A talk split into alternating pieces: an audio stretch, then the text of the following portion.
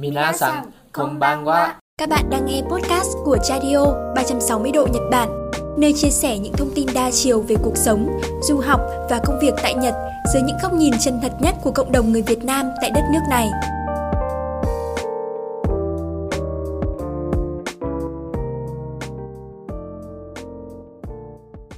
Đây là chuyên mục Đừng khóc sữa Nhật Bản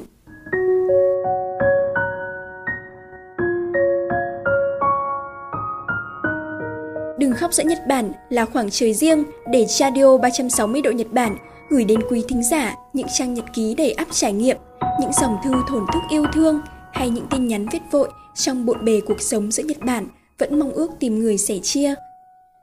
Chào các bạn, lại là Radio Podcast đây. Vậy là series nhật ký của Thiên Thanh đã trải qua được 8 số rồi. Và dù muốn hay không thì câu chuyện ấy cũng sẽ đi đến hồi kết thúc. Trong số podcast trước, Chúng mình đã cùng Thanh đi qua những câu chuyện khi mới tốt nghiệp đại học tới lúc có được công việc đầu tiên của mình. Những cảm xúc bồi hồi, lắng lo khi có được việc làm đầu tiên hẳn cũng sẽ có nhiều bạn đồng cảm vì radio chúng mình cũng vậy. Không biết mọi người thấy sao, nhưng với mình, dường như Thiên Thanh trưởng thành hơn rất nhiều so với một cô bé từng quên hộ chiếu ở ga tàu hồi đó. Đi Nhật đã lâu như vậy, khi Thiên Thanh quay về thăm nhà thì mọi người sẽ phản ứng như thế nào nhỉ? Và liệu sắp tới, cô gái ấy có tìm được cho mình một tình yêu mới hay vẫn còn vương vấn lại mối tình đầu? Hãy cùng chúng mình lắng nghe phần cuối cùng của series nhật ký bạn Thiên Thanh gửi về cho Chadio nhé. Ngày 11 tháng 2 năm 2018 Đường về nhà Năm nay, mình quyết định trở về nhà đón Tết cùng gia đình trong chuyến bay hồi hương, một vài người tranh thủ chập mắt. Hẳn là họ đã có một ngày thứ sáu tất bật chuẩn bị cho chuyến đi ngày hôm nay. Một vài người thì cười nói rôm rả, không giấu được niềm hạnh phúc hân hoan.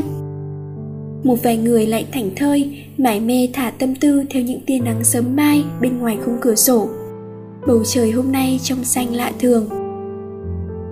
Ở cuối khoang máy bay, có tiếng khóc của trẻ em và tiếng của người mẹ yêu thương dỗ dành nín nhé.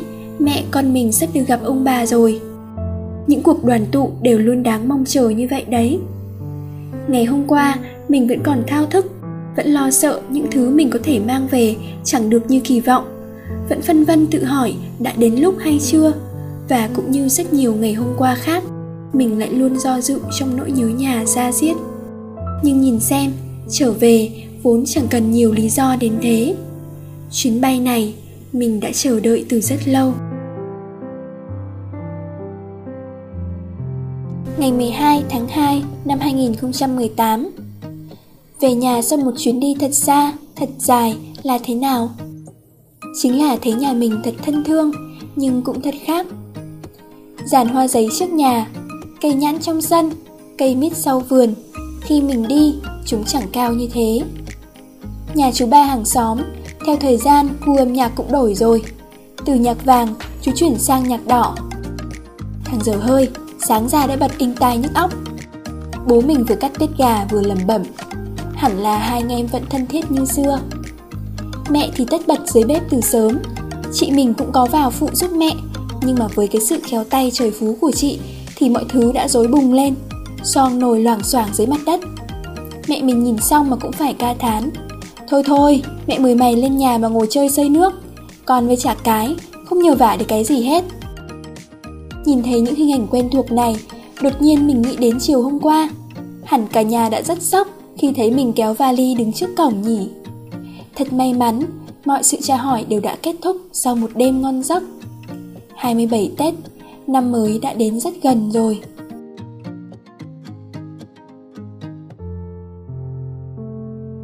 Ngày 16 tháng 2 năm 2018 Giao thừa trong nước mắt của mẹ, Nụ cười già nua của bố. Bữa cơm tất niên năm nay cả nhà đều say. Như rất nhiều năm về trước, Đêm giao thừa nào bố cũng liên thuyên kể về anh trai của bố. Bác đã mất trong cuộc chiến biên giới Tây Nam. Bố bảo, khi ấy bác mới 21 tuổi, Bố mãi đau đáu vì chưa thể tìm thấy hài cốt của bác. Năm nay, cả nhà đoàn tụ bố lại kể kể những câu chuyện vui mà bố còn nhớ về bác.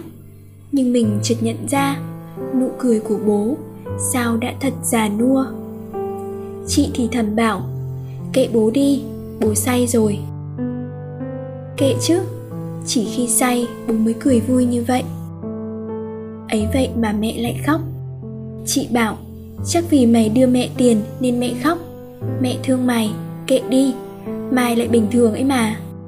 Kệ chứ Chẳng mấy khi mẹ khóc. Bao năm vất vả nuôi hai chị em Đồng đồng áng áng Trả khoản này, khất nợ khoản kia Vậy mà có thấy mẹ khóc đâu. 3 giờ sáng Tiếng ếch nhái kêu bên ao nghe thật rõ Âm thanh của tuổi thơ đây rồi. Mọi người đều đang say giấc nhỉ. Nhanh quá Hai ngày nữa là phải trở lại Nhật rồi. Thật muốn làm kẻ tham lam một lần. Ngày 18 tháng 2 năm 2018 Cuối cùng thì dù muốn hay không Thì mình vẫn phải quay lại Nhật Bản làm việc. Lại một chuyến đi dài Mệt nhưng chẳng ngủ được. Ngày hôm qua vẫn được nghe tiếng mẹ cằn nhằn Nhật phát xít thế này, Nhật phát xít thế kia. Vậy mà ngày mai đã lại phải tiếp tục với guồng quay của công việc. Bố và mẹ nói ít thôi, nói bé đi. Thực tế thì cũng chỉ đơn giản là vì bao nhiêu đặc sản, quà quê mẹ chuẩn bị mà con gái mẹ chẳng mang đi được thôi.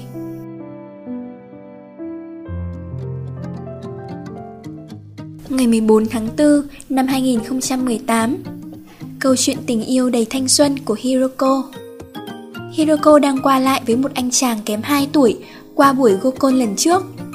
Họ bắt đầu chính thức từ khi nào nhỉ? À, hình như là ngay dịp Noel. Có vẻ như mối quan hệ đang hết sức tốt đẹp, nên chiều nay khi đi dạo phố với nhau, cậu ấy cứ trầm trồ khen thế này mãi. Thanh đúng là một ngôi sao may mắn của bọn mình. Nhưng mày bảo, hôm đấy cậu ấy có làm gì ngoài việc chỉ ngồi u ly một chỗ, uống nước với ăn đâu? Hay mày luôn đúng. Dựa trên lịch sử tình trường của Hiroko, May đoán mối tình chớm nở với chàng phi công này nhiều nhất cũng sẽ chỉ kéo dài trong 6 tháng.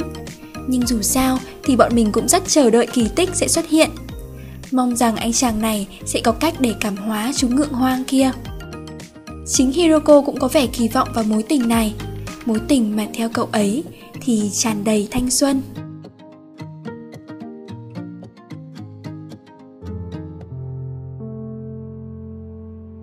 ngày 5 tháng 5 năm 2018.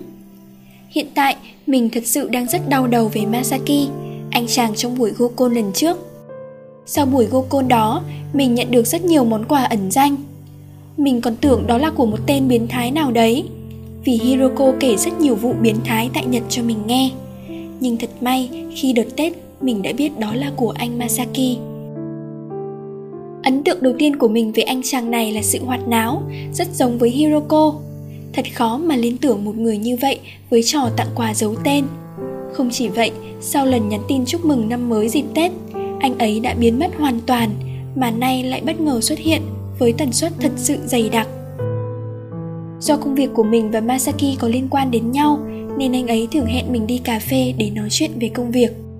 Những cuộc hẹn đó hợp lý đến mức mình không thể từ chối rồi đến mong muốn tìm hiểu về thị trường Việt Nam cho ý tưởng startup không xa của anh Ý. Mình moi hết cả ruột gan ra để chia sẻ, còn không tiếc những lời động viên chân thành chỉ bởi suy nghĩ đơn giản, mọi sự đầu tư vào Việt Nam đều đáng quý. Chẳng chút phòng bị nào, chỉ trách người ta quá giỏi ngụy trang mà thôi. Đến tận hôm nay, mình mới ý thức được vấn đề vì tin nhắn anh ấy mới gửi. Anh định để em tự nhận ra việc anh thích em nhưng hình như em vẫn chưa biết vì những lần mình gặp nhau có thể em không biết em chẳng có tí ngại ngùng e thẹn nào cả nghĩa là em chỉ coi anh là bạn không hơn, không kém. Chúng ta hơn nhau tương đối nhiều tuổi. Nhưng em vẫn nói, anh cũng đã mắc rất nhiều sai lầm. Anh cũng biết em đã từng tổn thương. Anh chưa biết khi nào mình sẽ hết thích em, nên anh hy vọng em có thể đón nhận tình cảm này một cách thoải mái. Đừng đặt nặng vấn đề, chúng ta có thể đi cùng nhau trong bao xa và lo lắng đến kết quả, được không? Chẳng phải anh ấy quá điên cuồng rồi sao? Muốn mình không áp lực tại sao lại chọn ngày kodomo no hi Hôm trước anh ấy vừa nói với Hiroko việc anh ấy thích trẻ con còn gì. Hmm, diễn biến này chả logic chút nào cả. Ngày 27 tháng 5 năm 2018, May nhập viện. Gần một tuần rồi, cô gái đầy nhiệt huyết, luôn líu lo không ngớt cả ngày ấy. Vậy mà lại được chẩn đoán trầm cảm giai đoạn 3 người bạn luôn lạc quan và yêu đời trong mắt mọi người ấy vậy mà đã cố gắng để kết thúc cuộc đời mình khi tuổi 27 còn chưa qua. Cậu ấy phải tuyệt vọng như thế nào mới làm điều dại dột như vậy? Mình không biết. Bao lâu nay, những tưởng rất hiểu cậu ấy, nhưng mình đã sai thật rồi. Một vài cuộc gọi mỗi tuần, một vài cuộc hẹn mỗi tháng thì đáng bao nhiêu thời gian? Vậy mà mình đã nghĩ, chỉ cần như vậy là đủ. Đủ để biết cậu ấy thế nào, công việc có tốt không, có đang tận hưởng cuộc sống mỗi ngày như điều cậu ấy vẫn hay nói không?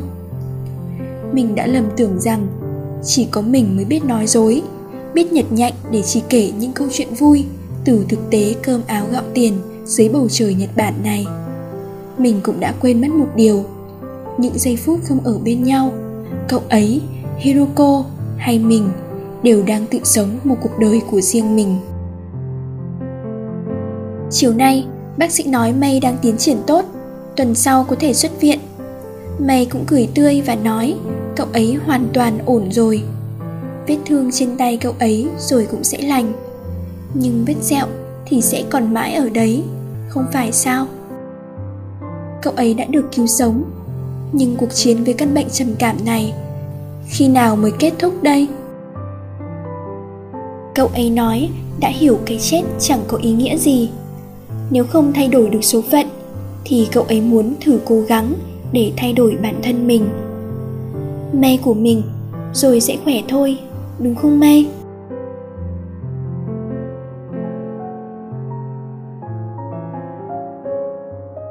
Ngày 24 tháng 7 năm 2018 Đáng tiếc không có nếu như Chắc chắn ai cũng đã từng một lần trong đời chơi trò tưởng tượng 10 năm nữa mình sẽ trở thành một người như thế nào, phải không? Mình của năm 17 tuổi đã nghĩ 10 năm là khoảng thời gian dài vô tận và mình có thể làm được rất nhiều điều trong sự vô tận ấy.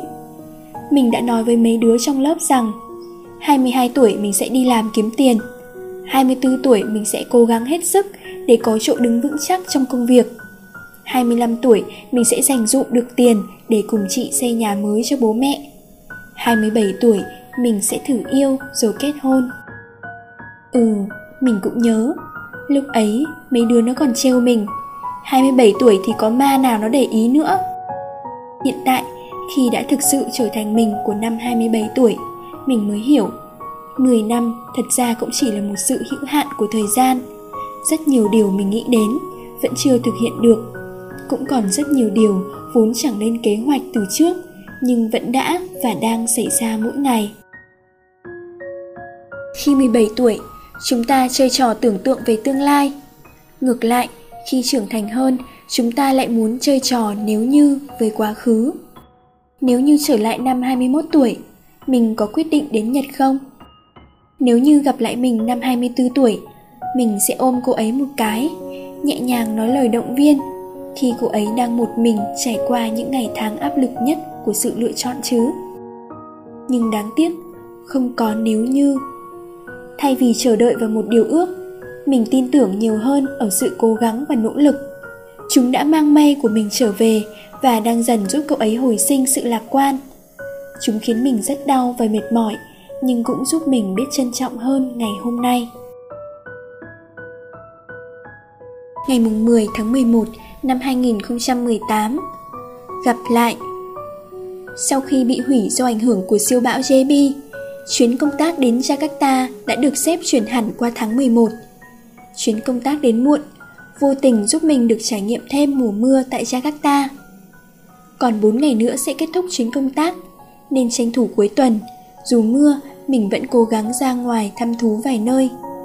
Thành thật mà nói thì đã vài lần mình nghĩ đến ngày sẽ gặp lại Bima, nhất là từ khi nhận được phân công cho chuyến công tác này. ai mà chẳng có lúc vương vấn về mối tình đầu. Cầm ô lang thang dưới mưa qua những con phố tại cô ta bỗng mình cảm thấy vui và nhẹ nhõm. Ai đó đã từng nói rằng những cơn mưa thường mang đến những điều kỳ diệu. Chẳng phải vì vậy mà cầu vồng chỉ xuất hiện sau những cơn mưa hay sao? Và rồi mình và bima. Cứ vậy mà gặp lại trong điều kỳ diệu ấy. Bima đang set up nhà hàng mới của gia đình tại jakarta. Cậu ấy vẫn vậy, vẫn sáng người cao gầy như thế. Bima nói, cậu ấy đã gửi cho mình rất nhiều email, nhưng chưa từng nhận được phản hồi. Thật ra từ ngày cậu ấy đi, mình đã chẳng còn lý do để đăng nhập địa chỉ email đó nữa rồi. Cậu ấy hỏi mình trong sự dè dặt liệu chúng mình có còn cơ hội nữa không? Mình đã từng khóc rất nhiều ở nhật, cả những khi nhớ về cậu ấy. Nhưng mình chẳng thể khóc trong cơn mưa ở jakarta này. Một năm hoặc hai năm chưa đủ lâu để xóa hẳn những ký ức cùng sự rung động của mối tình đầu, nhưng lại để cậu ấy và mình gặp lại nhau trong xa lạ đến vậy chúng mình còn cơ hội hay không? Mình không biết. Có thể, rồi một ngày mình hay mima, mei, hiroko và cả masaki nữa sẽ lại yêu theo cách của những người trưởng thành.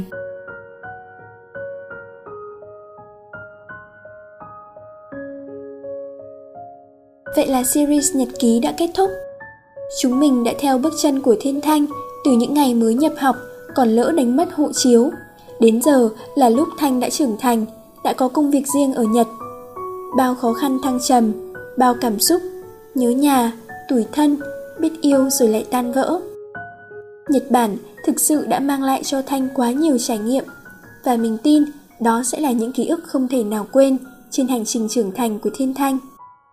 Lời cuối, Radio Podcast cảm ơn Thanh vì đã gửi series nhật ký của bạn tới chúng mình. Các bạn hãy đón chờ những câu chuyện tiếp theo được gửi về chuyên mục Đừng khóc giữa Nhật Bản nhé.